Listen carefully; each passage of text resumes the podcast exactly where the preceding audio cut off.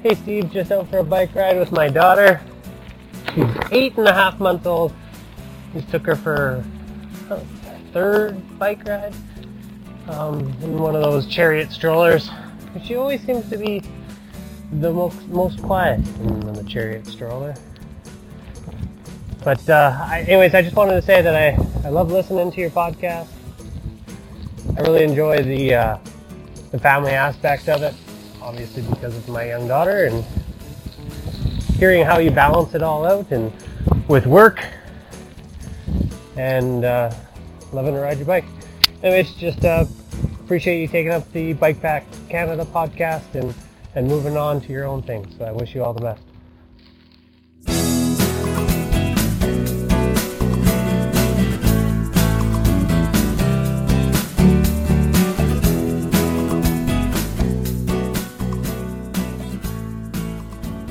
Devin Lees, thanks for that voice intro.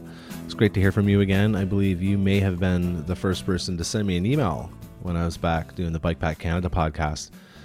I remember you.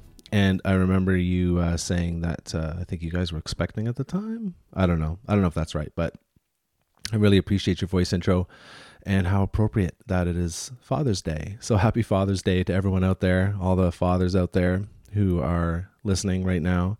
I hope you had a great day. The first couple gifts I got this morning was a bit of a sleep in, which was nice. I slept till 8:30. That's why I might have a bit of a morning throat right now. And then got up, and there was a nice card on the table for me, and a couple of my favorite things. So a few cups of coffee and to-go mugs, and a little bag of cannabis. So I appreciate that. 3.5 grams of BC Blue Widow. And what a world we live in now where I can say that and not feel fear that the cops are going to come busting down my door. So happy Father's Day, everyone. I thought I would just tell a short Father's Day story about my dad. Happy Father's Day, Dad. One day I was 13 years old, and he called me up from work, and he said, hey Stephen, that's my given name, Stephen. Stephen, let's ride to Bancroft, Ontario tomorrow from Deep River. Let's go see Grandma. I'm like, okay, sure. You know, I had a road bike. We both had Peugeot. I had a Sport. My dad has a Super Sport. My dad was always doing stuff.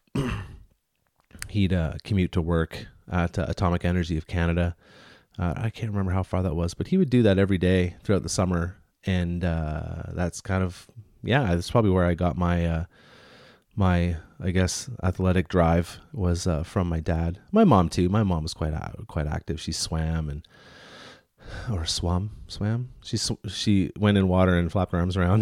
No, she did. She was a fantastic swimmer, and she was a coach. An instructor and lifeguard. So she was no stranger to the water. But yeah, my dad called me up and he said, yeah, let's go riding. So we went to I believe it was called Brian's Cycle in Pembroke. And we picked up some stuff. We picked up a couple helmets and some spare parts, tubes, spokes, etc. I don't know what the hell we were going to do with the spokes, because at that time I had no idea. I don't think my dad really knew how to fix a wheel if you snapped a spoke, but. And we hit the road. I think it ended up being about 200 kilometers.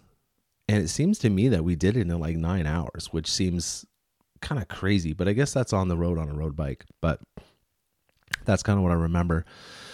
And then, we made it. And I cried because you go through the one part of Ontario. It's through Wilno. I'm not sure what the region would be called. But man, the climbs were just so long. And my dad is just so strong and powerful. He would just kind of leave me in the dust, and I would just grind my way up a hill and I'd get to the top and I'd cry, and it's like, oh, I can't do it. It's, you know, it's mental, man. It's all in your head. But, we finally made it to Grandma's, and, and it was an awesome trip. And then we basically just ended up turning around the next day and riding home. And that's kind of my dad's MO. He's a tough motherfucker. He's tough. And, it was, brings back some fond memories, riding bikes with him. And, so happy Father's Day to my father, and I hope all your fathers and the fathers that are out there listening are having a great day so far. And I can't wait to bring you this podcast. But first, I just wanted to say something. Our friend Doug Dunlop got hit by a friggin' car, man. So those of you who follow Doug online probably already know this. Those of you who don't, give him a follow. Super, super wise bike packer guy. Very, very cyclist centric family. But the dude got hit by a car, and he's okay. He's limping around. He's got some soft tissue damage, and he's got this gnarly limp, I guess. But I just wanted to wish Doug well and a speedy recovery through this tragic event. And I just want to say, let's look out for everyone. Let's look out for each other when we're out there, whether we're walking, riding bikes, or in a car. Let's be careful. Bikes are hard to see. So make sure when you're riding a bike on the road, make sure that you always signal your intention. I know signaling, you don't see a lot of people signaling anymore, but you don't have to do the official kind of using your left hand signal thing. Just point. Just use whatever hand you have available and point where you're going to go. And don't be afraid to take a lane, so that if you're in the lane, you're going to be a lot more, you're going to be easier to see. That's what I do. I just take the lane and point where I want to go. And also cars, yeah, make sure you look where you're going. It sounds like this lady may not have been expecting a bike to be there. Regardless, you need to look around, make sure people on bikes are pretty vulnerable. So let's keep our eyes open out there on the roads and trails, and let's take care of each other. Okay. I also wanted to send out a couple thank yous to some new patrons and some new supporters to the My Back 40 podcast. Actually, I haven't received any permission to use their names yet, so it's all happening kind of fast. But those of you who have recently donated, you know who you are, and I really, really appreciate it. You know, I love bringing these conversations to you. Recording and meeting and recording these conversations with people means a lot to me, and sharing it with you also means a lot. And I can't do it without your help. So I do have a support page set up, myback40.org/support. You can head on over there and check it out. If you want to support the podcast, if you donate $50, I'm going to ship you a shirt and some decals. And I need to order some more shirts, actually. For those of you who have donated, who are in the shirt size medium, I'm going to be ordering some this week, and then I'll be reaching out to try to get your address and send you those shirts ASAP. And I hope you guys are liking the shirts. I like them. I think they're kind of nice. I've almost worn the armpits out of mine. I've been wearing it so much as promotion. But I just want to say again, thank you for the support. And I'm really, really happy that everyone's resonating with the content I'm putting out there. So myback40.org/support to check out the details on that. Also want to thank Cycling 101 for being a supporter, as well as Rebound Cycle. And without your help, I wouldn't be able to do some of the things I'm doing. So I really appreciate it. And I have some promo codes. Cycling 101 is still offering their promo code 101VIP20. Reach out to them and you can save 20% off a bike fit or a consultation. If you're training up for a race coming up this summer and you need some help, reach out to Cycling 101 and consult with Ryan or one of his other coaches, and they can get you on the right track.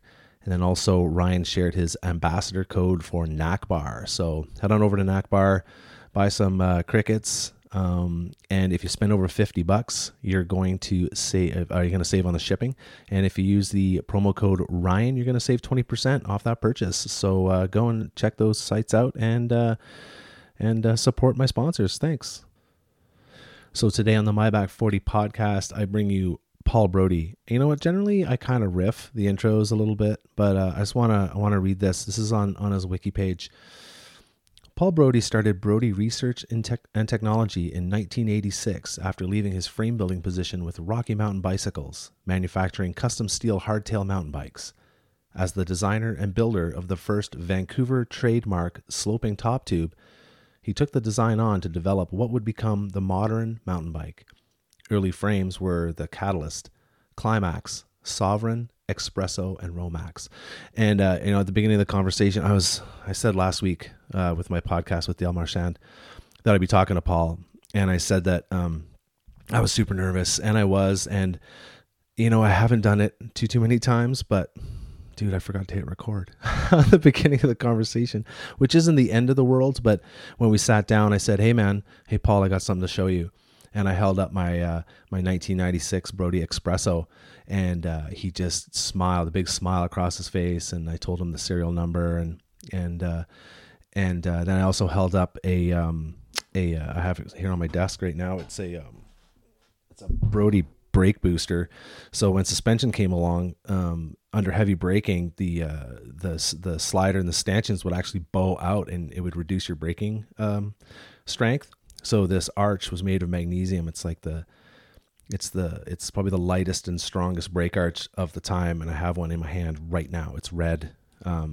And it's like fucking 25 years old. It's awesome. This stuff's timeless. I love it. And it was such a pleasure to talk to Paul, and you can really hear the passion in his voice. And I would encourage you guys too to go onto YouTube, search for Paul Brody, and he actually has he does these short, like 20-minute videos, and he does these projects. Like, he's a master craftsman. He's an excellent teacher. He's a super down to earth guy, and I really hope you enjoy this conversation. And without further delay, I bring you Paul Brody. Thanks for taking the time to connect with me. I think it's fantastic. I've been a Brody fan for a long time. Thank you. So I've kind of been thinking, I kind of wanted to put together like a frame builder series. So I reached out to you. Well, it was about just a couple of weeks ago. And then I ended up connecting with Dale Marchand, who took your Frame Building 101 course. Yes. Rolling Dale Bikes. I guess he's been building some frames for folks in the Valley and, or up in Alberta and around Alberta and BC. And then you reached out. So it's going to be a great little, you bounce those two conversations off one another. 'Cause he had nothing but good things to say about the course and about meeting you. And, you're kind of legendary in the industry. So again, I appreciate your time. So why don't you tell me a little bit about Paul Brody? Where did you, what's your story? Where did you grow up? I was born in England. Whole family came over here when I was 9. Always had an interest in motorcycles, bicycles, always two wheels. And I made my first frame. It was a mini bike. It's in the book. I was 12 years old. That was my first bike that I built. You built that primarily on your own? I had a little bit of help from my father. I didn't know how to weld because I was only in grade 7 when I started that.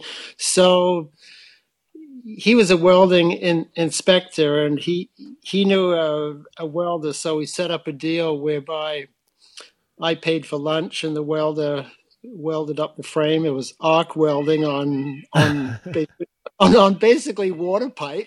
There was no chromoly, nothing. I made the frame. I made the frame jig out of wood, 2x4s and plywood.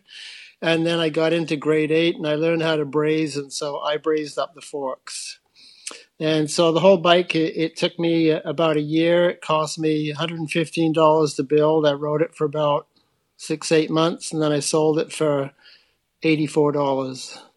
That's awesome. It stayed together, so you did a good job with those welds, I guess, right? Yeah. I used to ride it up at UBC, which there's no way you can do that now, but that was back in, that would have been 1967, long time ago. Yeah, that is a little while ago. I lived in Vancouver briefly, and I used to go over there to where I was living, kind of behind the North Burnaby Inn, in some apartments there. And I would spin down and climb up and do some of, go up to SFU and kind of ride down there. It was a trip though for me back when I wasn't in very good shape, riding across the city to ride there. But yeah, that's cool. That brings back some fond memories. So that your life of fabrication began kind of very young when you were a teenager. And did it continue from there? Like just expanding and learning and building? Be making things out of metal for 53 years now. That's amazing. I was reading about a little bit about the motorcycles you've been restoring, which are, they called, board track racing bikes or something. Excelsior board tracker. Tell me about those. Tell me about that whole thing. It's not a restoration because I basically make the whole motorcycle. I make the engine and everything. Amazing. From scratch. And I started that project in 2005, and I've made 6. I've sold 4. I'd like to sell some more. And then I went down to Florida last year in March because there's a race down there called Sons of Speed, and they race these old bikes around New Smyrna Speedway, which is a NASCAR track. And so I was basically 3,590 miles from home. I did one lap and the throttle stuck, and that's how I broke my leg and ended up in hospital in Florida. So that was a close call because I think I almost died. They took me to hospital in a helicopter. Yikes. So it was... Anyway, I survived. I'm back riding motorcycles. I'm back riding mountain bikes, and I'm not going to go road racing anymore, but I still like to ride. Since we're on the motorcycle topic, we'd kind of you had mentioned that you're riding trials as well, right? I am. Yes, I went trials riding today, and that's why I have a sore rib, because I took a tumble. No, I took a tumble. I'd say a gnarly activity. I did a bit of that in Squamish, and I remember the way I came into it. I was climbing up. I can't remember the name of the trail now. It's in Crumpet Woods in Squamish, and I could hear coming behind me, and I was like, "Oh, it's probably just a trials guy." And it was my buddy Rick, and he said, "I'll do a loop, and I'll meet you at the top." And it's kind of a technical descent. So I got to the top, and we chatted for a bit, and I basically followed him down, and he had his motor off, and he was just like doing the descent. Like he was on this cushy downhill bike. And I knew right there, I was like, I got to get a trials bike, 'cause it looked like so much fun. And 'cause it's hard work, right? It's actually a lot harder than I think people give it credit for, or don't give it credit for, but it's tough, man. It's and when you come off, it can be a real big deal. What kind of stuff are you riding on your trials bike? I'm not an expert. I'm sort of a middle of the pack rider, I would call myself. So I just, I like to do rocks and logs and trails, things like that. I am competitive, but there's no trials right now because of the virus. They've shut that down. That's crazy. I didn't want to talk too much about COVID really, but were you sneaky? Were you sneaking in there riding illegally? No. It's open now? It's open. It's been open the whole time. Oh, so, I see. We just, because my surname is Brody, I have to go on the 8L, and they alternated between Saturdays and Sundays, and we have to distance how we park, and then we only ride in groups of three. So, we abide by the rules. Oh, that's great. And it's good. Do you do contests on your trial? Yeah, I've done trials. There's no trials right now. That's what I was saying, because the guy who was organizing the trials, he didn't want to be in the clubhouse handling $10 bills and having everybody breathing. So that's basically why it got canceled. But I'm sure that maybe in a few months it'll come back. Yeah, it's a good time. It's a fun sport to get into. I think when my knees give out from riding single speed too much, then I'll probably end up getting a trials bike. But for now, I'm going to stay without the motor. I think I can't afford it anyway. I can't afford you go out for a weekend of trials and you break $100 worth of parts and fenders and levers, or at least I did as a rookie. So what were the early days of frame building like? Tell me about, so you built frames for Rocky Mountain Bikes and Kona as well? No, never built any bikes for Kona. They used to be our distributor for a while, and then there was a lawsuit we don't have to get into. But basically, I'm a self-taught frame builder because there was no school back then. I started in '84 at Rocky, and there was a guy named Derek Bailey there. And one of the first things he said to me was that I'm not going to show you anything. There's a sort of a mentality among some older people that they don't want to share knowledge. And so I still learn from him anyway, because I was at the bench alongside him, and I would watch him, and I would pick up his good habits and his bad habits. I didn't know the difference at that point. And so I made some mistakes when I was learning, but I did get better because I applied myself, and I wanted to be better. And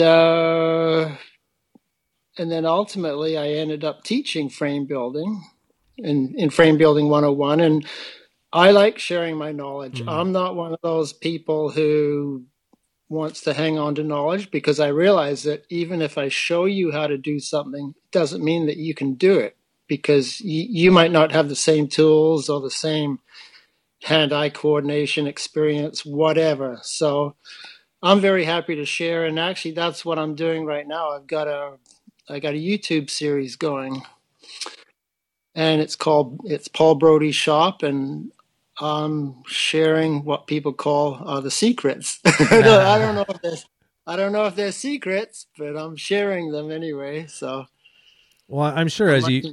Sorry, go ahead. No, it's good. I was going to say, I'm sure I can kind of appreciate maybe what that guy that you're kind of mentoring off. Standing beside you, he probably went through a rough time learning his trade too, right? So he's just like, man, no one held my hand, so you're on your own, Paul, kind of thing. But I think it's important that one of the I think the skills of learning is to be able to observe, right, and process and look at what people are doing and try to take stuff from that and apply that yourself in your own fabrication. I think the whole thing of using our hands, I think that's a dying art, because not many people make things anymore. It's too easy to, go on the internet and add to cart, click, and all that. Yeah. So I'm a real proponent of using your hands and being creative. And if I can help someone in that aspect, I will. Let's talk a bit about that, because that's kind of resonates with me a little bit, is the idea of creativity, in life, just to create a happy life. I think it's good to have a creative outlet. And so you've always been a fabricator. Has that lost any, does it give you a lot of meaning personally to be able to make these things, and to, like, back in the day, making a frame and watching someone ride out the door with that? Does that kind of give you a lot of meaning? Sure. I hope that I can always make things as long as I'm able to, and I still get excited about making stuff. I haven't lost that excitement, even though I'm 65. I guess I'm supposed to be retired, right? I got a couple pensions coming in now, but I still want to make stuff. And so having this YouTube channel, it's interesting, because each week I have to think up a project which is going to work well in that format, because we film for anywhere from 2 to 4 hours, and then it gets cut down to 12 to 15 minutes. So I have to come up with a project each week. I think we've done 8 weeks so far, 8 projects. And, I get some work in my shop, and I think to myself, no, I don't think that's very good for YouTube. But then other things are good. So what's upcoming now is there's a young engineering student, and his project for the thesis is electric mountain bike. So he doesn't know how to weld. He doesn't have a shop, but he's designed it, and he's getting some parts made, like the down tube that's going to hold the 2 batteries. And then I'm going to be the fabricator who puts it together. And so I think that's going to be one of the YouTube videos. And then I've got this other friend up in Squamish, and he wants an electric trials bike. So he's asked me if I could build a frame for that, because I've got motorcycle a frame building experience. So I said, yeah, maybe we can do that, because that might look good on YouTube as well. So everything kind of runs through my brain now, whether or not it could be used on the channel, if that makes sense. No, it totally does. I think fans of you probably wouldn't care what you put up there. They're going to learn something from you. But yeah, that sounds like a really cool project, electric trials bike. I can't imagine the torque you'd get out of that. Like splattering up in loco with that thing. You just twist the throttle just a tiny bit and the thing would take off. It'd be hard to control. Yeah, it's got maximum torque at 0 RPM, but I think on those bikes you need a clutch as well, because it's not really good when you're at the base of a steep climb. It's not quite like a trials bike with a motor. So if they put a clutch in there, then you got the best of both worlds. Yeah, you probably have to change your entire riding style to ride something like that, you think? It's possible. I've never ridden electric trials bike, but you would have to get used to it. It would have a different a characteristic as the power cuts in or it comes on. Yeah, well, it must bring you a lot of meaning doing stuff like that. So when you're building these things from scratch, like, what was the learning curve like to build engine parts and parts like that from scratch, from bare bones? Like, did your first bike kind of take forever, or a motorcycle? You know, in motorcycle, because you said you were building the whole thing from scratch, which just blows my mind. What's the learning curve like for that? It's pretty darn steep. And so there was, I can tell you one story. We got number one because, you know, I've done several Excelsiors. And so we fired up number one in the backyard, and then we checked to see that the oil was circulating. And the oil wasn't circulating, because what I'd done is I designed the oil pump, but I designed it backwards. Oh no! It was going the wrong way. Like the impeller was facing the right way, but it was spinning the wrong way, kind of thing. Well, there's gears, right? Oh, okay. It's two gears, and I assume that when the gears spin, that the oil goes through the middle of the gears, but it doesn't. It goes around the gears. It goes the other way, and I made an assumption just based on. I don't know what I was assuming on, and it was wrong. It was completely wrong. What's the fix for that? Is that something you? It was to redesign the oil pumps, completely? Which had already had CNC'd out of bronze, so they went $5,000. Oh my god! And so I was giving them away as paperweights, because they do make really nice paperweights. How many did you make that were incorrect? I did 20. Oh no. How many hours on the machine was that? Just the hours. I just paid, I paid the CNC shop. And so that's why I said it was $5,000, because that was the bill for the oil pumps, and they were all scrap, but they were really nice. You should auction those. You should auction those off. I don't know. It just I don't know who would want to pay. I just give them to people. So. That's awesome. So we've been jumping around a little bit between motorbikes and bikes and back and forth. So back in those early days of frame building, what kind of was the catalyst for starting Brody Bikes back then? I was working at Rocky Mountain, and they were paying me $8 an hour, and I asked for a raise up to $10 an hour, and they said no. And I was realizing that, you know, frames out in the world were often a frame and fork. A frame set was selling for $750, and so I just thought, if I make up all my own jigs and get some tubing, then I'm in business. So that was kind of how it worked out. I was unsatisfied at making $8 an hour. Mm. I actually for $8 an hour, I was a frame builder. I was a frame designer. I was the shop a superintendent, and I was the spray painter too. So I think Rocky was getting a pretty good deal for a while. Yeah, they were. What way back when? What year was that?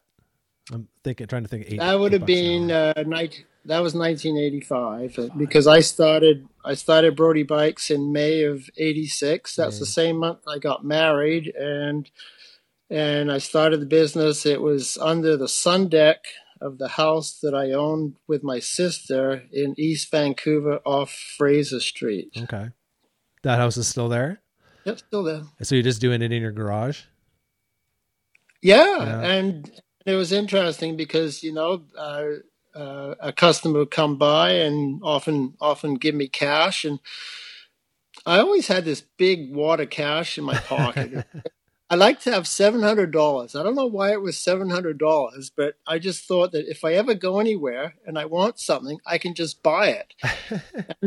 and so we were in that basement, you could call it, for 2 years. And I always had that cash. And as soon as we moved out to a commercial place and started paying rent and phone and insurance and accountants, I never had money in my pocket again. Yeah. It really changed a lot, but that was one of the things that was happening as I was growing the business. And also I was thinking about this last night about those early days, because there was a sense in the bicycle business, because it was the mountain bike boom, right? It was just growing at an incredible rate. We'd go to trade shows and like in Germany, for example, and people would come up and say, "I'd like to sell you bikes. I'd like to order 100 frames," just like that. And so it was incredible. And I think that myself and a lot of other people thought the growth rate would just keep on going. But in hindsight, I should have looked at my history lessons, because what happens in a new industry is there's the growth, and then there's the period of maturing, and then it tapers off. And so right when we were at the peak of the growth, that's when I moved the shop into this huge 5,000 square foot premise, which was a complete mistake. Yeah. So I should have done my history lessons. Well, hindsight's always 20/20, right?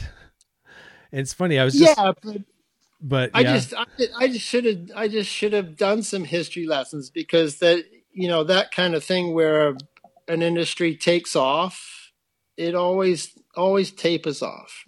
Nothing ever keeps growing forever. Nothing. I was just talking to somebody about that today. I don't know what business we were talking about, but it was basically the idea of just constant growth. It just doesn't seem realistic. Like, you see these companies that just grow and grow, and they're always pushing the growth. And then they just fizzle out, where I think it would be more beneficial to kind of, when you hit that plateau, just hit that maintenance mode, like, do I like what I do? Do I like building these frames? Maintenance mode. And then just kind of like cruise a little bit. What do you think? Yeah, but it's that human quality. It's known as greed. Everybody wants more, and it's hard to be satisfied with a sustainability. So I'm a big believer in sustainability now, and I'm trying to model my own lifestyle after that. Not wanting a new car, and being happy with what I have, and so forth. So I'm trying to make that a part of my life. I think that's what's so great about steel bikes, is they're forever, right? That's why I kept this thing, because it's like, well, I'll build that eventually into something. The bike we were talking about earlier, the Expresso. But like most of my bikes, I have a fat bike, a Salsa fat bike. That's the newest bike I have. That's like I got last year. But the other two bikes, I have two Chromags that I bought that are built. Well, I think Mike Trulove might have welded them both, actually, and I think Chris DeCurve painted my fat bike. So when I reached out to you, I was just super pumped, because I mean, back in the day, like that group of names, like you'd see DeCurve bikes or Brody bikes. Like my friend Allison McDonald, I think she had a Climax. It was just such a sweet bike, right? But they're so different now. Like, what's the head tube angle on this bike? This Expresso, is it like 71?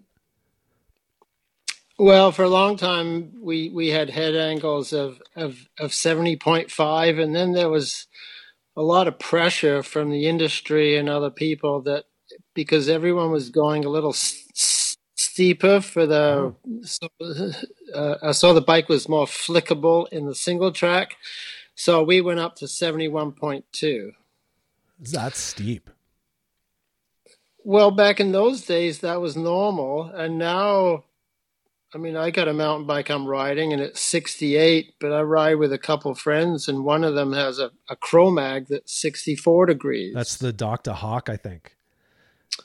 And it's called the Surface. That's, oh, it is the Surface. The it's about 7-8 years old, but he seems to ride that pretty good. So, oh, I didn't think they were doing 64s back then. I thought that was kind of a new thing.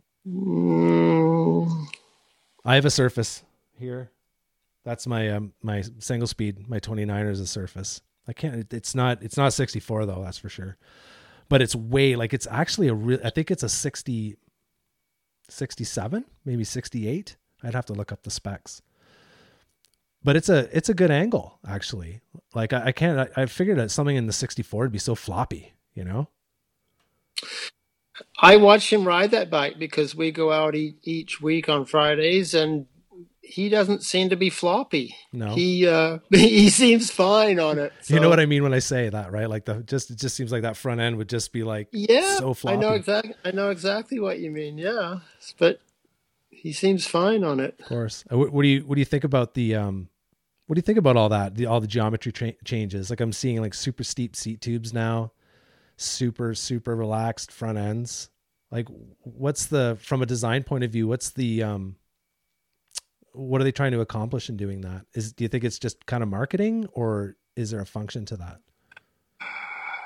Well, I've never tried a bike with a 64 degree head angle, but I think that, so I didn't ride a mountain bike for over 20 years because I was doing other stuff. I was road racing. I was riding trials bikes and that. So I got back into mountain biking last year.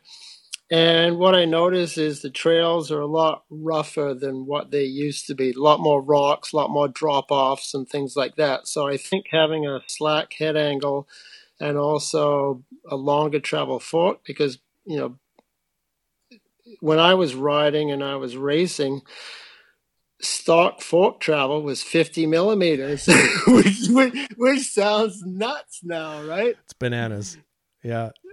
So, but that was normal back then. So, I think if you got a longer travel fork and a slack angle, it's going to help you on the downhills for sure. Yeah, that angle of attack, right, is so yeah. It just means you're less likely to go over the bars sometimes because the front wheel's out farther, and you've also got a long travel fork. And also the wheels are bigger too, right? Mm. So the wheels roll over obstacles a lot better than a 26.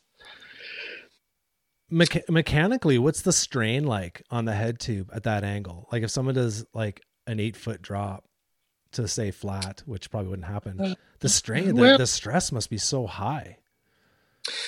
Well, what they've done with these bikes is that it's a 29-inch wheel often, and then they got the longer fork, so that's a big lever. And then you don't want the handlebars to be way up in the air. So what they usually do is to put on a really short head tube.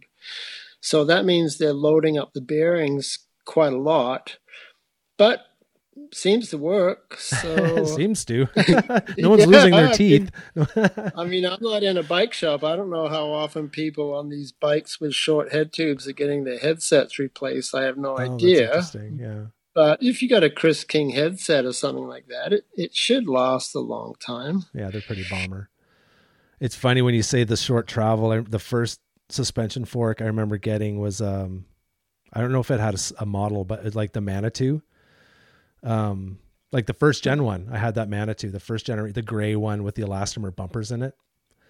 And that was the shit, man. We're riding that thing around Whistler. People are like, whoa, look at that, man. It was just how it had like maybe 2 inches of travel, not even maybe an 1 3/4 inches of travel. Yeah. That's so that funny. 50 millimeters. Yeah. Yeah, it's so crazy. And the amount you could see it, especially in technical terrain, you could see it twisting and quivering under you. It was so like just noodly and slack. Oh, it was crazy stuff we rode, and it didn't break. So someone's doing a good job, right? That's awesome. So tell us about your, the Frame Building 101 course. When did you start doing that? I started that in September of 2010. And so I've done 9.5 years. I've had 65 classes, never missed a day.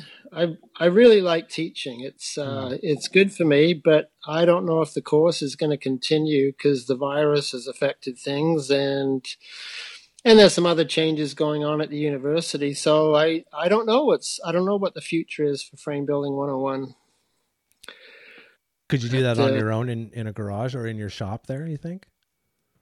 A lot of people have said, why don't you do it in your own shop? But some of the drawbacks are that, you know, the university has insurance, and it's kind of nice to be associated with a university.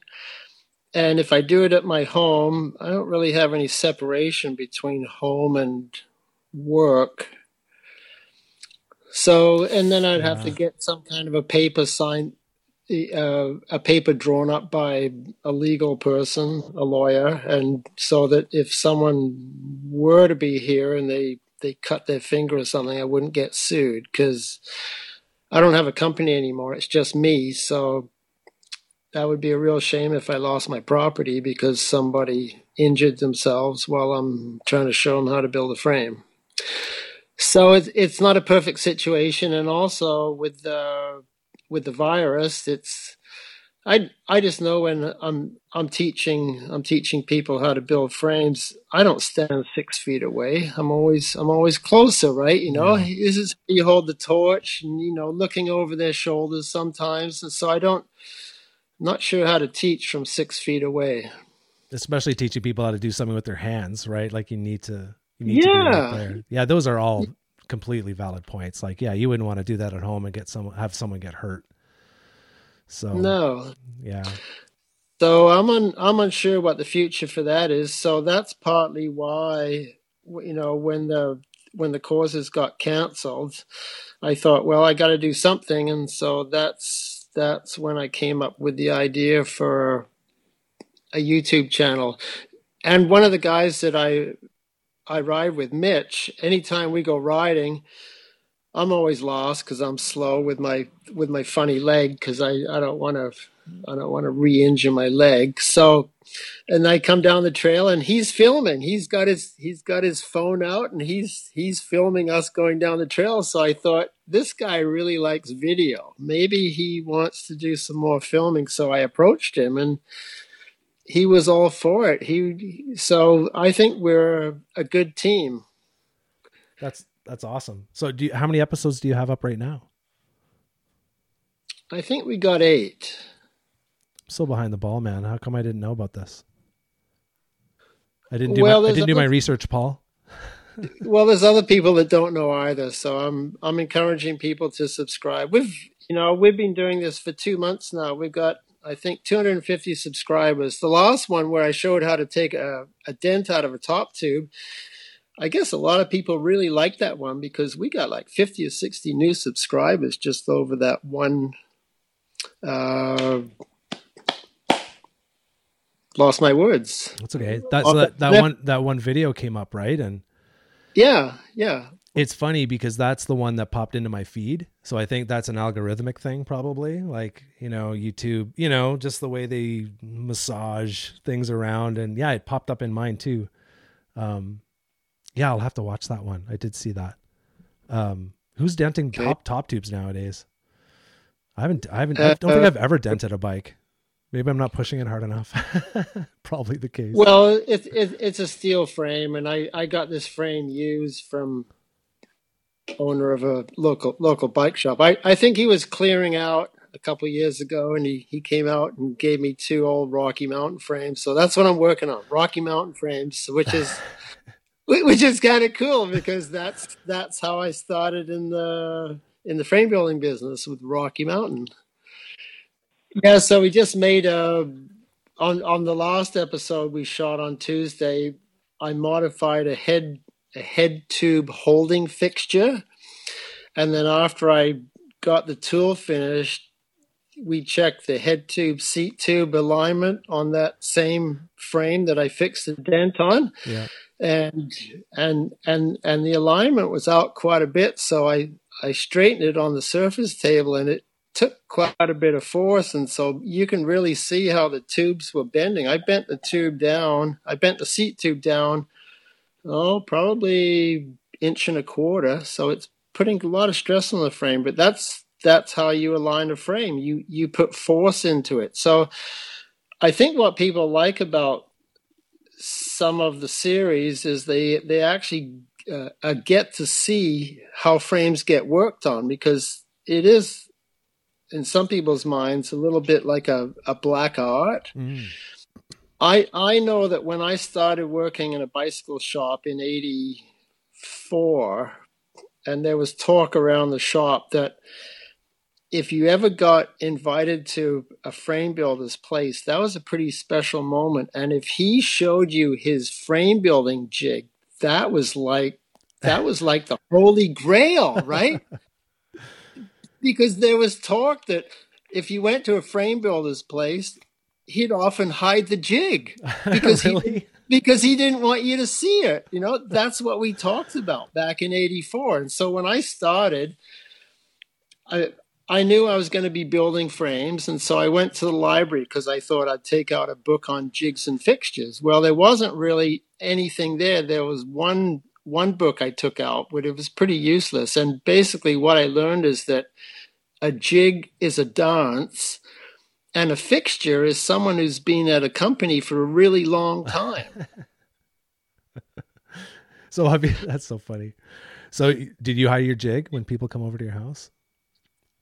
Oh yeah, because it's all different now. Because you can go online, you can look up a jig, and you can add it to your cart, and you can have, if you got a Visa that's got some credit limit that's enough for a jig, $6,000, you can have a jig. But you know, in those days when I started, there was no internet and there was no books that I knew of frame building or anything. So it was just kind of learn as I go. So that's basically how I've learned to do a lot of stuff. I'm just self-taught. I just get in there and I figure it out somehow. I talk to different people. That's one of the things I do. If I need some knowledge on something, I'll either start making phone calls or I'll figure out which friend, because I got a lot of smart friends that have a lot of skills in different areas. And I'll figure out the one I should talk to, and then we'll have a little bit of a brainstorming session. And usually within 15 minutes, half an hour, I'm on some new track. I've figured out where to find that knowledge or that information. So that's kind of how I work. It's not like working in a vacuum. It's good to brainstorm. I think it's good to admit sometimes when you don't know something.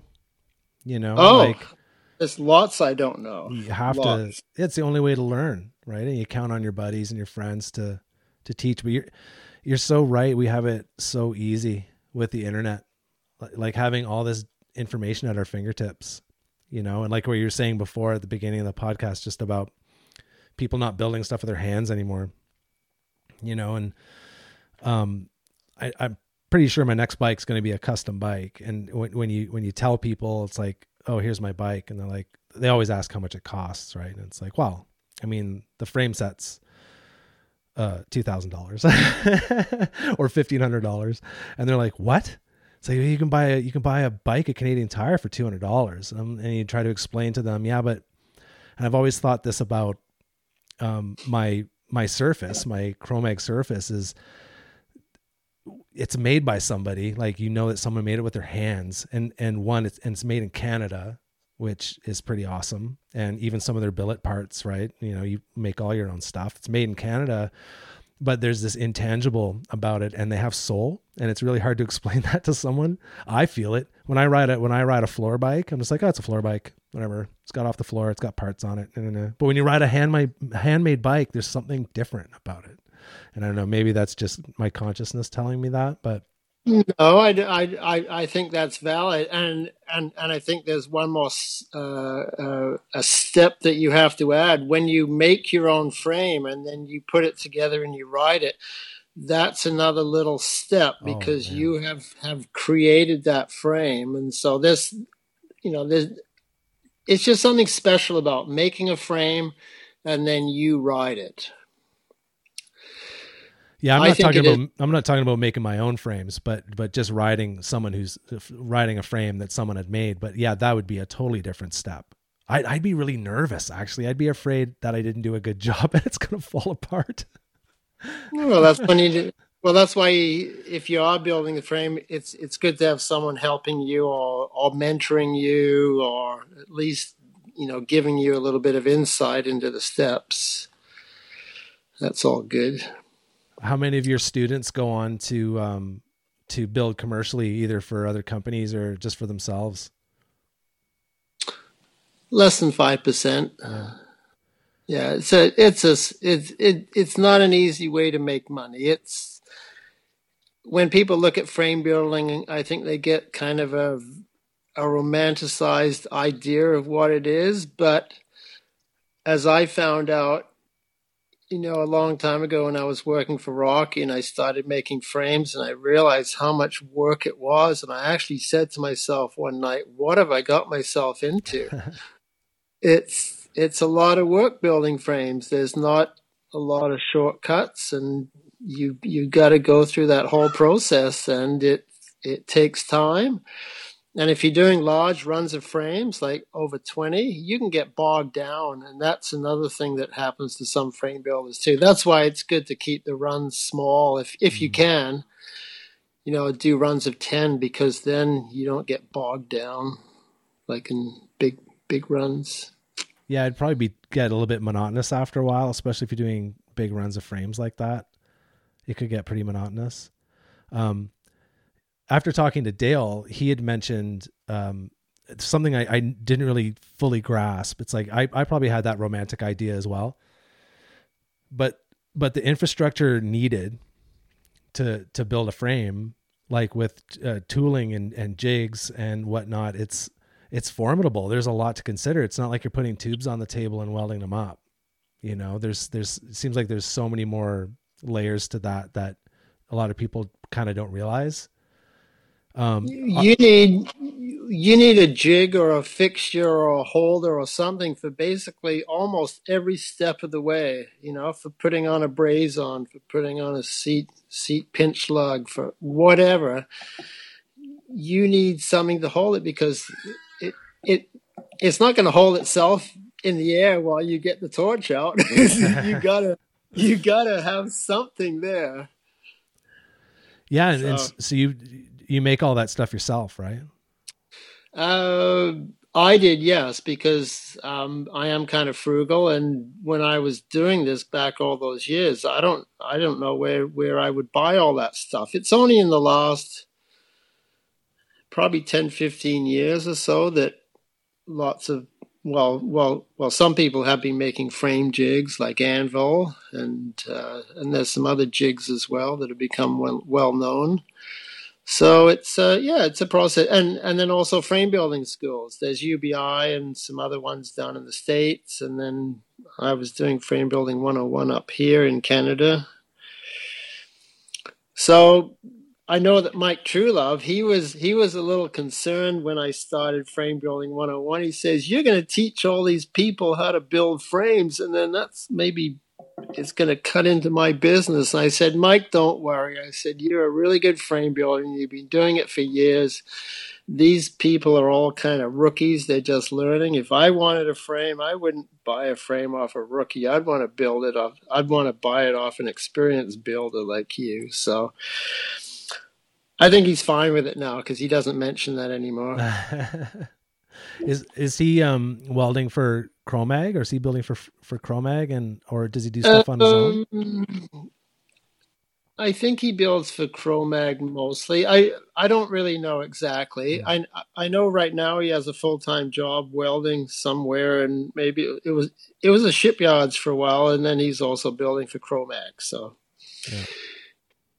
Legends, these legendary builders, right? They don't have anything to worry about. These people aren't going to cut in on their business, I don't think. I think legend, speaking of that word, I think legend means old. That's what I've come to realize. No. That's what I think. That's a story you're telling yourself. No, man, I wouldn't. No, you're a legend. don't, it's not old. It's you just wisdom. And it's awesome that you're sharing that wisdom with other people too. Right. Like what you were saying before, you know, everything's so hush hush, but it's, yeah, it's good to share. And by sharing, you learn as well. Right. Like learning's a lifelong process. In Frame Building 101, you know, I'm sharing my knowledge, but I'm also learning as well, because the student comes in and says, I'd like to do this. You know, okay, for example, there was one time when the student wanted a really skinny top tube, like an inch, and he wanted a really thick down tube, like inch and a half. And I said, really? Because I never would have done that. And there were, I think there was 4 students in that class, but he kind of insisted, and there was nothing really wrong with it. I just wouldn't have done that because I like the top tube and the down tube to match more. Mm. But after he made the frame, we all agreed that it was pretty cool. It had a look to it. But so that's just one instance where I learned something by a student doing something that I never would have done. Well, it's certainly a craft, right? So it's, you know, there's obviously artistic expression in that as well. So I think that's cool that he stuck by his guns, and as long as it's strong enough, right? I guess. Oh, it's a strong frame. He's got this huge down tube and the top tube is in compression. So it's fine. Right. Okay. And he never sent me an email and said it broke or anything like that. So I'm assuming that it's all good still. Good news. That's good news. So, what was kind of some of your biggest successes with Brody Bikes?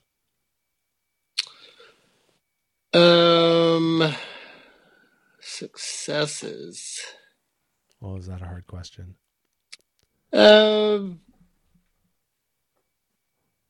No, I think I know Mountain Bike Action used to put out the most innovative list of the year, and I think the Gator Blade was number 13 out of 20. That was kind of a neat thing to have a big mountain bike magazine at the time recognize a design, and. Yeah, the Gator Blade fork, we could talk about that really briefly. We had a new design for a rigid fork, and that was 1988. And we went down to the Interbike show, and that was at, I think, Long Beach or LA, something like that. And that's when RockShox came out with their RS1. So we had this hot fork that we thought everyone would be really keen on, but the buzz was RockShox magnesium fork legs, 50 millimeters of travel. So it was, is that the Mag 21? No, that was. That? I think the RS1 was the very first one. I used to think it was the Mag 20, but then I got corrected. So RS1 came out first, and then the Mag 20 came out right on its heels. That was such a hot seller for RockShox. Everybody wanted that fork. There was a buzz. Well, so suspension, right? Like, yeah, there's no stopping it. No, it's here to stay. But and so now the Gator Blade fork, it's a collector's item. One sold in Europe for 600 euros, which at that time was $900. And so what happened with that fork? We only ever sold them at cost. We never made any money off the fork because we couldn't mark them up much because there wasn't a lot of demand, because the RockShox was, well, and the Manitou, you know, those were the two forks that were in demand. And now it seems to be swinging back a little bit, because, you know, I'm kind of involved pretty heavy in the bike packing world as well. And I mean, people are still running suspension, but I think for some tracks, I'd rather just have a rigid fork. You know, just low maintenance, and you can mount stuff to it, you know. I think there's a comeback. There's a comeback with rigid forks. I think 26-inch wheels are going to come back one day. Do you? Oh, probably in about 15 years. People are going to say, it's a small wheel. It's great. It's so light and strong. That's my own opinion. And maybe I'm way out to lunch, but it seems like, you know, there's... everything has a cycle of 30 years or whatever it is. You know, the mullet's coming back or I don't know. Yeah, the well, what I could say about, you know, when I switched to a 29er is whenever you're riding with people who had 26-inch wheels and you were riding behind them, you never had to pedal. Like, they were pedaling constantly. They just didn't have the gear inches, right? And they didn't have that rollover. So you ride behind a 26-inch wheeled bike and you're coasting most of the time, just pumping the terrain, and they're like, just spinning. I don't know if they're going to come back, man. I don't know. 26 fat. I have a 26 fat bike, so maybe that's the best use for them, 26 inches. And then what happened with, did you just kind of decide that you wanted to step away from Brody, and did you sell Brody? Or are you still involved in some way, or? No, I'm not involved at all. It's an interesting story. It's in the book. I sold half the name in, I think, 1997.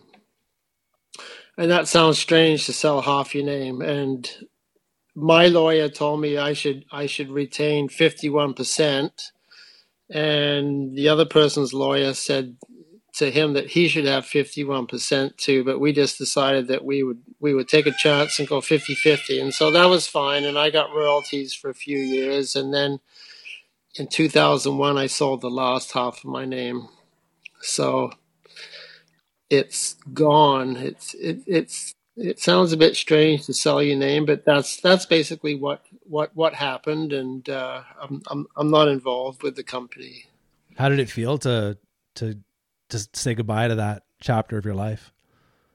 It was fine, because when I was running the company, I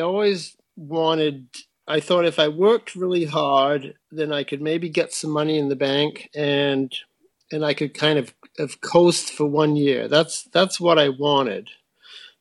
Just to be able to kind of coast for a year, not have it so financially difficult. But that never happened. It only ever got harder each year. So it was fine to step away. It was just time, because the hand-built industry, I was looking around. We'd go down to the trade shows at Interbike, at Las Vegas, LA, wherever they were. And I knew that all the other little builders like Chris Chance and Bon Traeger and Salza, they were all having the same kind of troubles that I was in, making ends meet. It just got really tough.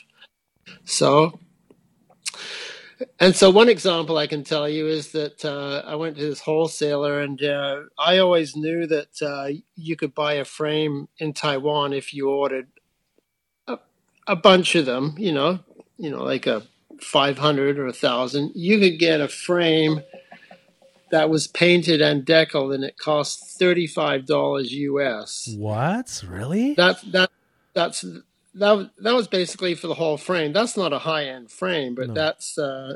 And so I was in the wholesalers once, and he showed me this frame, and it was aluminum, and it had a funky down tube, and it was painted and clear coated.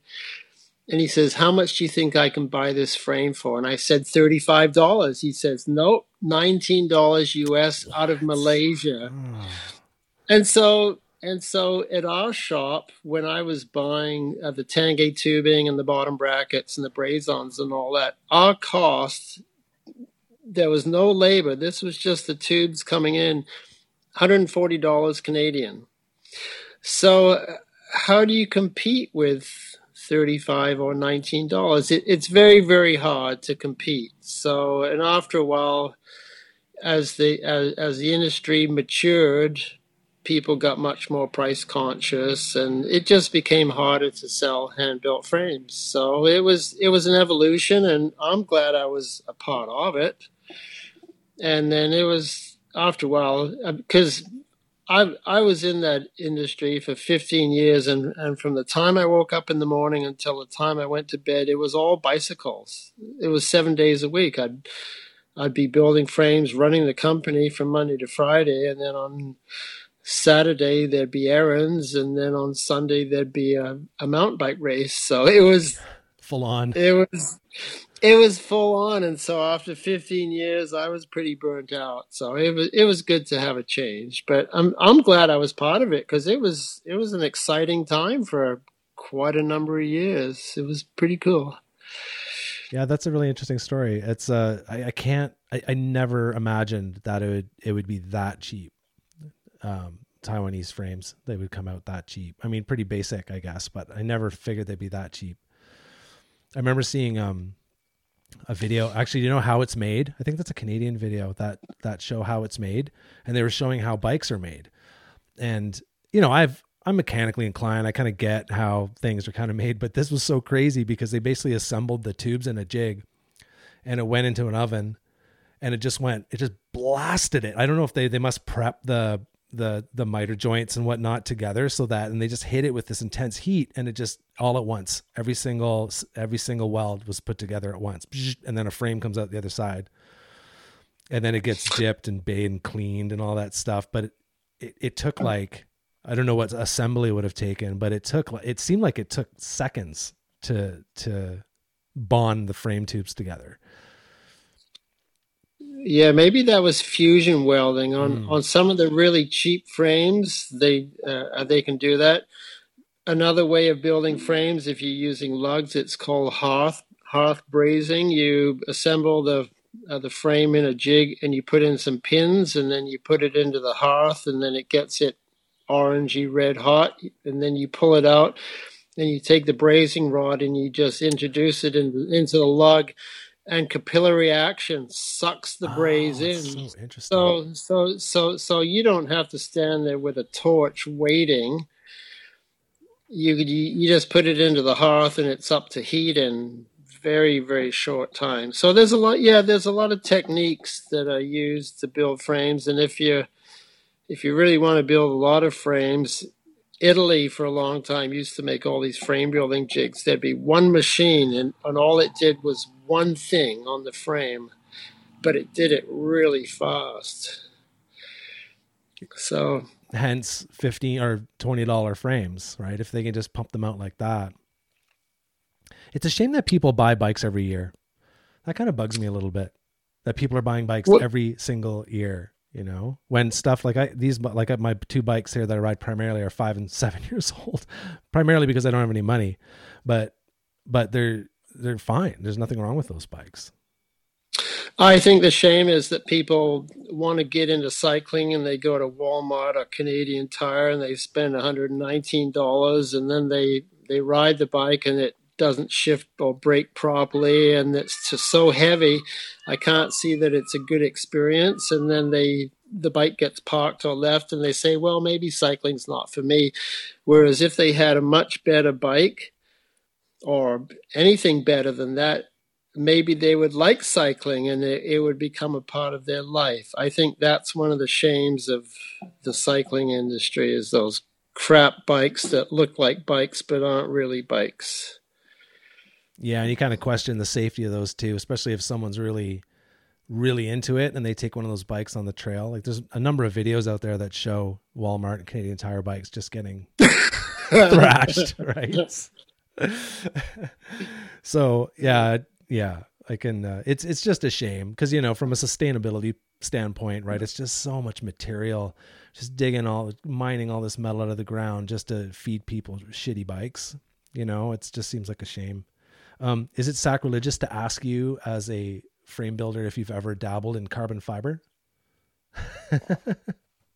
No, you can ask. You can ask whatever you want. I've made motorcycle parts out of carbon fiber, but I haven't made a frame. No, I like steel. You can fix it if you choose the tubing well. You know, like. The size of the tube and the wall thickness and all that, you can get a beautiful ride out of steel. And if anything happens to the frame, you can fix it. Whereas a carbon frame, as you know, it's not recyclable. That's my understanding anyway. Yeah, I've talked a number of times about that on the podcast, people talking about carbon fiber, and I'm just a little bit of a hippie. And when I look at a carbon fiber frame, like a buddy in town here, he bought one of those Chinese made ones super cheap carbon fiber frame. He broke it. Like, it was a full suspension frame and ended up breaking the chainstays on it. But that's just going to go in the garbage, right? Like, you can't, you know, like, I don't think you can fix that with just some clear lacquer, you know, keep the threads together. Like, it's done and it goes in the garbage and it'll be there forever. Right. Where I know if I, you know, throw a steel bike, if it ends up in the dump one day, you know, it'll just turn into soil, you know, down the, or minerals and get mined and made into a new bike. Maybe at some point, I don't know. I'm pretty, eventually. Yes. Yeah. So we didn't talk too much about the flashback fabrication. So talk a little bit about that. So how does someone kind of engage you in conversation about this is just building your Excelsior motorcycles. Is that right? Yeah, I started that company in 2005. Well, I had a company. I just changed the name. It became Flashback Fabrications, and that's when I got into building these old bikes. I was building bikes for other people. They'd have an engine that they'd buy for maybe $5,000, and then they would hire me to build the frame and the gas tank and the oil tank. We're talking old bikes, like early 1900s. Mm-hmm. And then I'd put in maybe, I don't know, $10,000 of labor and tubing and things like that. And then they'd get a paint job and they suddenly had a bike worth $45,000. And I kind of, you know, the light came on a little bit that maybe I need to find a motor and then make the rest of the bike. And then I can participate in that extra money. So that's kind of how it started out, that I was looking for a big project, because I was working on other people's projects, but there wasn't a lot of flow. So I leapt into this Excelsior project, and I basically, I call it financial recklessness. I turned away all my existing customers. All I did from morning to night was Excelsiors, and I started living off my line of credit and spending money. And it was a real sense of freedom, and I was doing exactly what I wanted. I didn't have anyone looking over my shoulder, and that's how the project took off. And how many bikes did you say you've built already? I built about six. I've sold four. I sold four, so that means I'm not entirely crazy. Yeah. But I'd like to sell some more. So it's been a long time since I've sold an Excelsior, so it's really hard for me to keep on with the Excelsiors right now. I'd like to. I've got all the parts mostly to build another three or four, and I would like to build some more. But it's been over 7 years since I sold one, so it's hard to work on them still. And yeah, I think that explains it. Just kind of a bit too nichey maybe to. Well, I was asking a lot of money. I sold a couple for $129,000 US. So I know that's a big hefty price tag for a lot of people. And now that we're in this situation, of probably economic downturn, I know there's people that always have a lot of money, but to find one of those people and to get them to pull the trigger, so to speak, that's kind of tough, but it's possible. It doesn't seem that unreasonable to me, actually. I know, like, a couple hundred, what is the exchange rate now? What's that, $500,000 Canadian? No, so like $160,000 for something that was built basically from the ground up. Like, that's a beautiful thing, right? But not a lot of people have $200,000 floating around that they are, you know, $160,000 they can buy a bike with. But that doesn't seem unreasonable to me. So everyone who's listening to this should reach out to Paul and buy an Excelsior motorcycle. I agree with you. Thank you, Steve. I agree. Yeah, there must be something really cool to ride a bike like that. Are these kind of performance bikes, like, or do they just kind of chug along? Like, I don't know. I don't know if I've ever seen one. Well, I also made a road racer, which I was in the vintage road racing class. So I made myself a bike that I call Ruby Racer, and it has an Excelsior motor in it, but it has suspension and a transmission and brakes and all that. So I campaigned that for 5 seasons, and that's basically how the motor got developed, because I'd go to the track, I'd break something or oil would fly out, I'd come back, I'd rip the motor apart, make the modifications, and go back to the next race in another 3-4 weeks or whatever. So that was a lot of experience for me, learning how to develop a motor. And yeah, it was pretty cool. So I raced that bike for 5 years, and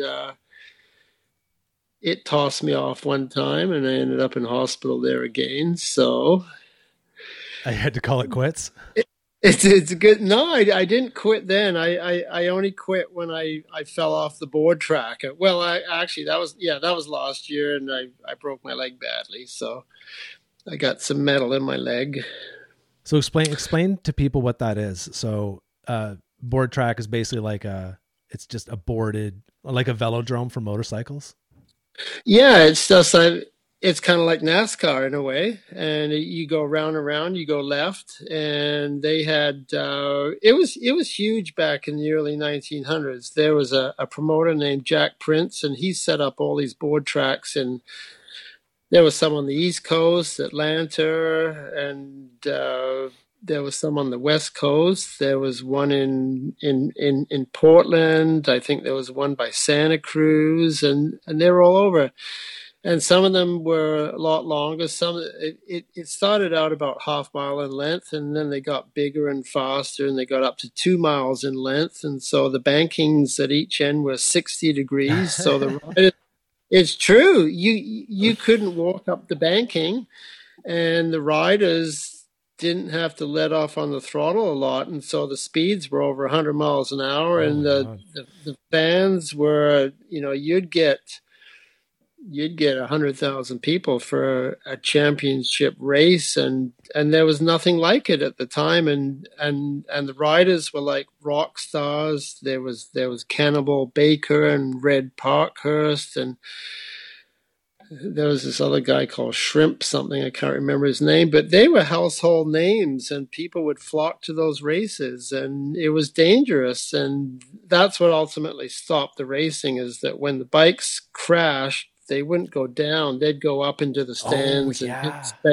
and hit spectators. So the newspapers started to have a field day with that, and they called them murder cycles. And so that was basically the end. I think the last races were in 26, maybe 28. But for a while, for maybe 15 years, it was huge.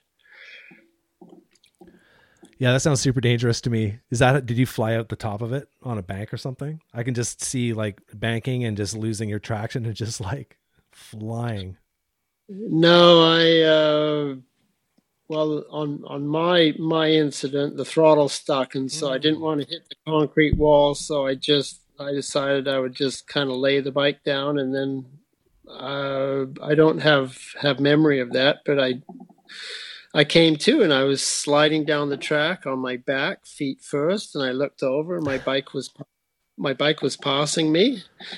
And then I lost consciousness again, and then I came to, and the medics were standing over me, and they always asked those same questions. What's your name? What year is it? And because I was in Florida, they said, who's the president? I don't know. That's a tough question for a Canadian. Who's the president? And you responded, how's my bike? Is my bike okay? No, I was kind of out of it, I think. I was kind of in and out of consciousness. But anyway, I got the questions handled somehow, and so they figured I was kind of okay. They released you. Well, you've lived a very exciting life, Paul, between the board track racing and fabrication and bike building and teaching, and it's been really fascinating to talk to you. Thanks for having me on the show. I appreciate it. Oh, it's my pleasure. Do you want to tell people how they can maybe follow along with what you're doing? Yeah, if you go to YouTube and you type in Paul Brody's shop, it'll pop up. And if you subscribe, I would thank you. I did. Yeah. I'm subscribed. Thank you. So everyone subscribe. Thanks, Steve. Yeah. No worries. And on social networking, you're on Instagram. You show off some of your fabrication on there as well. Yeah, I'm on Instagram. I'm Brody8191. So if you follow me there, I appreciate that too. Yeah, and they can reach out to you on social because that's how we connected. So if they have any other questions for you, but man, I really appreciate talking to you, and I'm gonna call you a legend, but I don't want you to feel old because that's not my intention. I'm just going to keep on chugging. I'm going to keep on making stuff as long as I can. And if I can inspire some people, that's great, because I think that's one of my roles as well, is to maybe inspire the younger crowd to do something with their hands. That'd be good. Yeah. And I've heard you're a great teacher. So people should keep abreast of kind of what's going on with the Frame Building 101 course. We'll see what happens when we come out of this COVID-19 crap. We can get on with our lives hopefully soon. Yes. Yeah. I agree. Right on. Well, thanks again, Paul, and we'll do another one. We'll talk again soon. Okay. Thank you, Steve. I would do that. Yes. Awesome. I had a good time. Thanks, Paul. Thank you. Bye. All right. I want to thank Paul Brody again for his time, and as always, thank you guys for tuning in. I really hope you enjoyed the chat. Lots more coming down the line. And I'm really looking forward to sharing them with you. So again, some thank yous to my new patrons. I want to thank Rebound Cycle and Cycling 101 for their support. And, I forgot to mention Doug Dunlop's. You can find him online on social at Cold Bike. If you go to Instagram and search for at Cold Bike, you'll find him there. And I encourage you to do that. Reach out, wish him well for his recovery after his accident, being hit by a car. Pretty crazy. So yeah, again, I just want to thank everybody, and those promo codes again, NACBAR, you can use the promo code Ryan to save 20%, and if you spend over $50, you're going to save on shipping. I mean, zero shipping actually. And then Cycling 101, their promo code 101VIP20 to save 20% off a bike fit or a consultation. So I want to thank you guys for that, and I want to thank you for the voice memos. I have a couple in the queue now that I'm going to be putting at the beginning of the podcast. So please be sure to send me those. I love hearing from you. If you want to reach out to me, you can myback40podcast@gmail.com. You can send me voice intros, feedback, guest suggestions, and the best way you can support me, the easiest way you can support the My Back 40 podcast, is subscribing, sharing, rating, and reviewing the podcast. If you head on over to your favorite listening platform and you give me a 5-star rating, that helps immensely. And don't forget, you can head on over to myback40.org/support to check out some of the support options if you wanted to donate to the project, and I would really appreciate that if you did. So again, I hope you enjoyed the convo. I certainly did. I certainly love bringing the conversations to you. And yeah, let's look out for one another. If you're driving a car, look out for the bikes and the pedestrians. If you're biking, keep your head on a swivel. Make sure you know what's going on around you. And you'll live to ride another day. So let's take care of each other. Be well. Get out there, ride bikes, and keep the rubber side down.